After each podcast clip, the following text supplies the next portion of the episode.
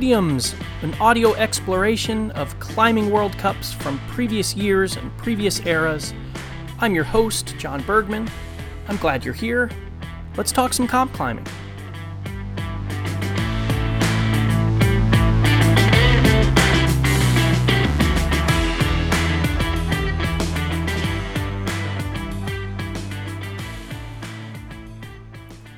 Hi everybody, thanks for tuning in to Past Podiums. As the intro says, I'm your host, John Bergman. I'm sitting here in a sunny square of light that's coming through the window. I've got my coffee, I've got my notes, pen, paper. What else do you need, right? Let's get into it. For today's episode, as we clip along on the IFSC's 2016 Boulder World Cup season. We are in Kazo, Japan. It's about an hour north of Tokyo, if memory serves. The final round for this event was held on April 24th, 2016. And something worth pointing out here, we talked in the previous episode about how 2016 was the year that the International Olympic Committee decided to include climbing in the eventual 2020 Olympics. And since those 2020 Olympics were set to be in Japan, this World Cup in Japan received, I think, kind of the royal treatment. They had a lot of coverage from Japanese media. They actually mentioned this in the IFSC mentions this in the press release for this event in Kazo. So already, we're starting to see that Olympic sheen start to rub off on climbing in terms of some additional promotion, some amped up hype, more coverage, etc., etc. So if we fire up the live stream here for Kazo, we see it starts with Charlie Bosco in the commentary booth again, his second event in a row. He's joined by Canada's Sean McCall. It's a very quiet booth. I don't know if the crowd in Kazo was particularly quiet or if Charlie Bosco and Sean McCall are kind of shielded maybe from any audience noise, but it does feel like it's a very hushed atmosphere. It's like that. It's like they're conversing extra quietly. Anyway, they talk a little bit about Sean's semifinal round. He barely missed out on making the finals. He actually had this incident where he put a foot in a spot that was deemed a tad out of bounds on one of the boulders, so that proved, unfortunately, costly for Sean McCall. And they talk a little bit more about some of the other competitors, some of the competitors that are in the final field and some that missed out on the final field. For example, they talk about Martin Stranek. He didn't make it into isolation in time for a certain round, which is big news just for us here talking about these finals because Martin Stranek has had such a good start to the 2016 season so far. But we won't see him here today in another finals. Charlie Bosco, Sean McCall, then they talk a bit about Shauna Coxsey in particular. They say it's going to be, quote, her comp to lose based on the fact that Shauna had such a supreme qualification round here in Kazo. She had 4 out of 5 flashes on the quali boulders. She had a good semifinal round too, so she's definitely the favorite here for this final round. And with that being said, let's list off the finalists. For the women, Shauna Coxsey of Great Britain, as we just said, Petra Klingler of Switzerland, Fanny Gibert of France, Melissa Leneve of France, Chloe Caulier of Belgium, and Miho Nonaka of Japan. For the men, the finalists are Michael Piccolruaz of Italy, Rustam Gelmanov and Dmitry Sherputinov of Russia, Jeremy Bonder of France, Kokoro Fujii of Japan, and Roland Rugens of Latvia. It's a new name for us for these episodes. We get a bit more chatter from Charlie and Sean, and then the climbing begins, and this is great. We have the women climbing first, all the women, and then the men. So we don't have to deal with split screen, having the two divisions, the men and the women climbing simultaneously. It definitely makes it easier to digest everything and to better watch all the competitors when we're not going back and forth like that. So we'll go through all the women first, their performances on the wall, and then we'll do the men after that. The boulder one for the women starts on an arete, and it heel hooks, or some of them switch to a toe hook, up to a big pockety dish, and then it shoots up to a pretty slopey big top that they have to hug.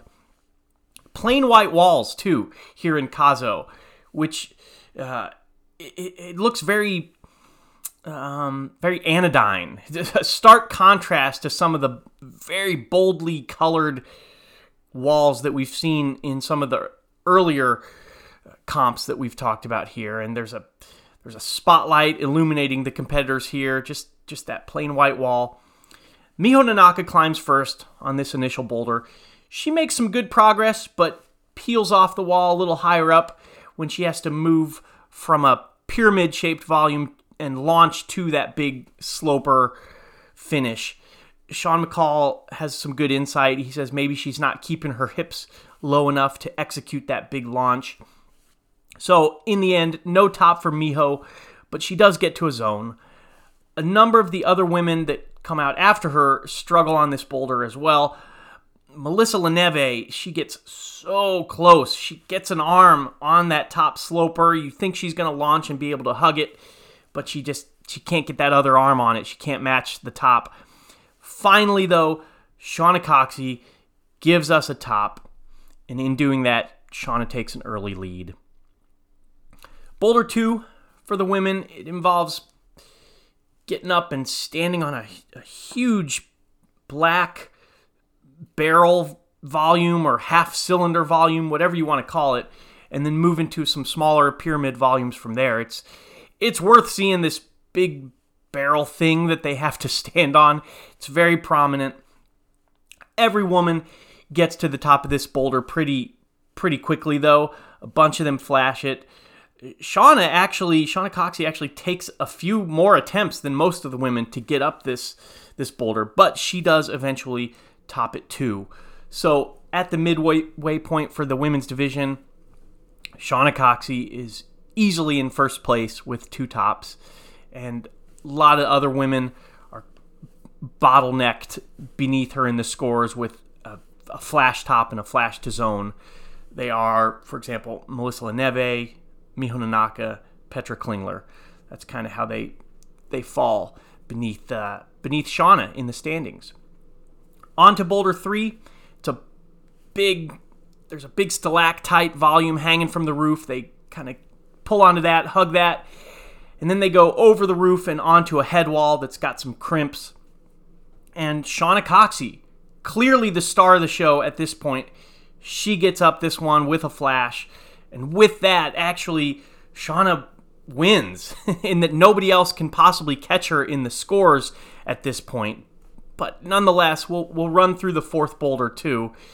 It just crunches up a steeply overhanging wall, has a launch to a big half sphere at one point. That's one of the big moves. Shauna flashes it to put just the exclamation point on her fantastic round.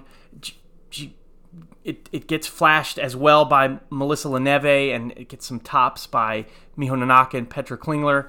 But Shauna Coxsey is just absolutely unstoppable. So the women's podium is, of course, Shauna Coxsey of Great Britain. She had 4 tops in total, takes the gold medal.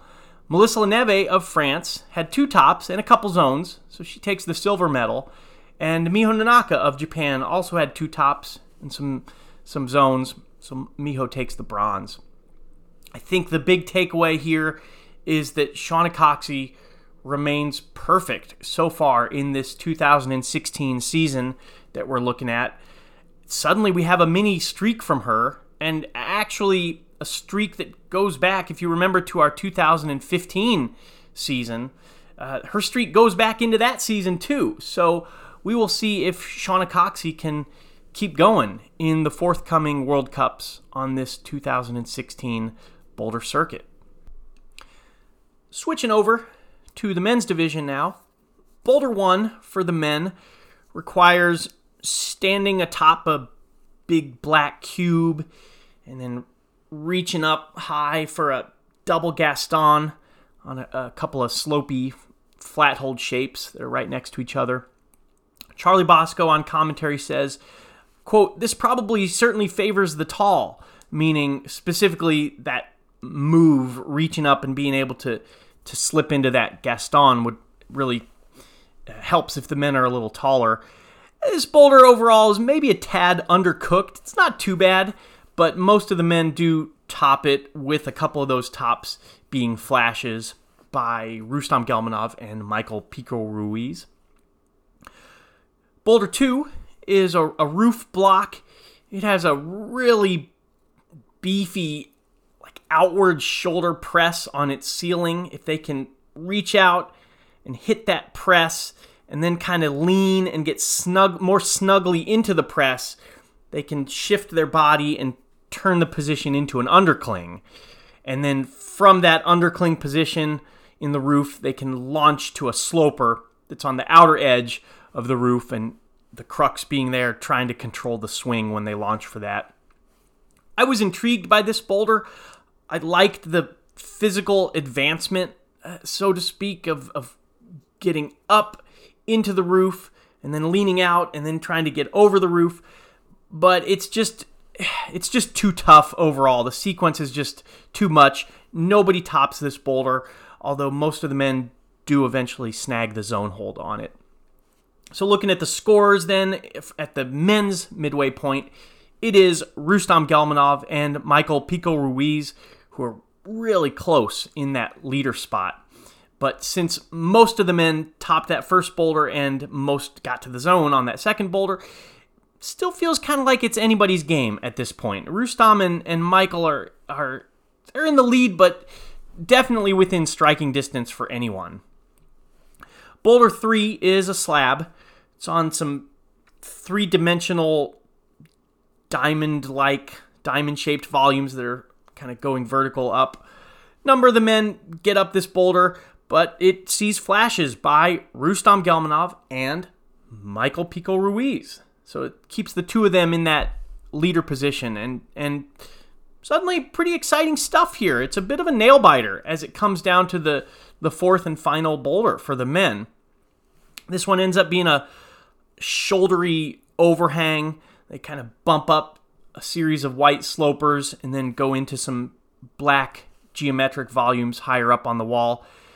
This is a hard one, and Rustam Gelmanov is the only person who gets up this boulder. He flashes it, actually. His rival for so much of this final round, Michael Piccolruaz, takes a few attempts, he gets to the zone, but he can't reach the top. So that's how things conclude. Funneling it into the podium here, it is Rustam Gelmanov of Russia, takes the gold medal with three flashes in this round. Michael Piccolruaz of Italy takes the silver with two flashes. And Kokoro Fujii of Japan narrowly beats out Jeremy Bonder of France. So Kokoro takes the bronze. Just a quick debrief.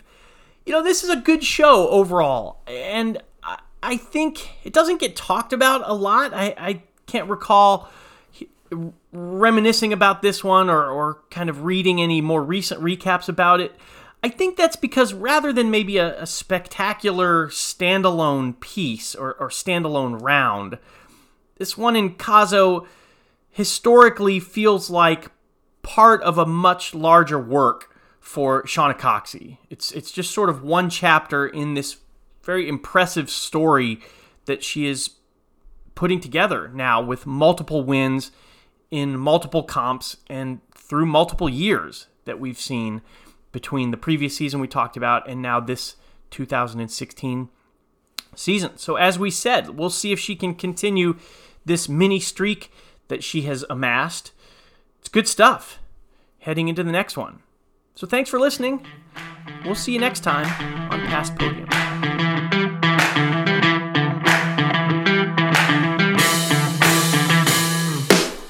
Real quick before we get out of here, thanks again for listening. Also, thanks to Audio Coffee for doing the music. And if you want to go back and watch the round that we just talked about, you can find it on the International Federation of Sport Climbing's YouTube channel. See you next time.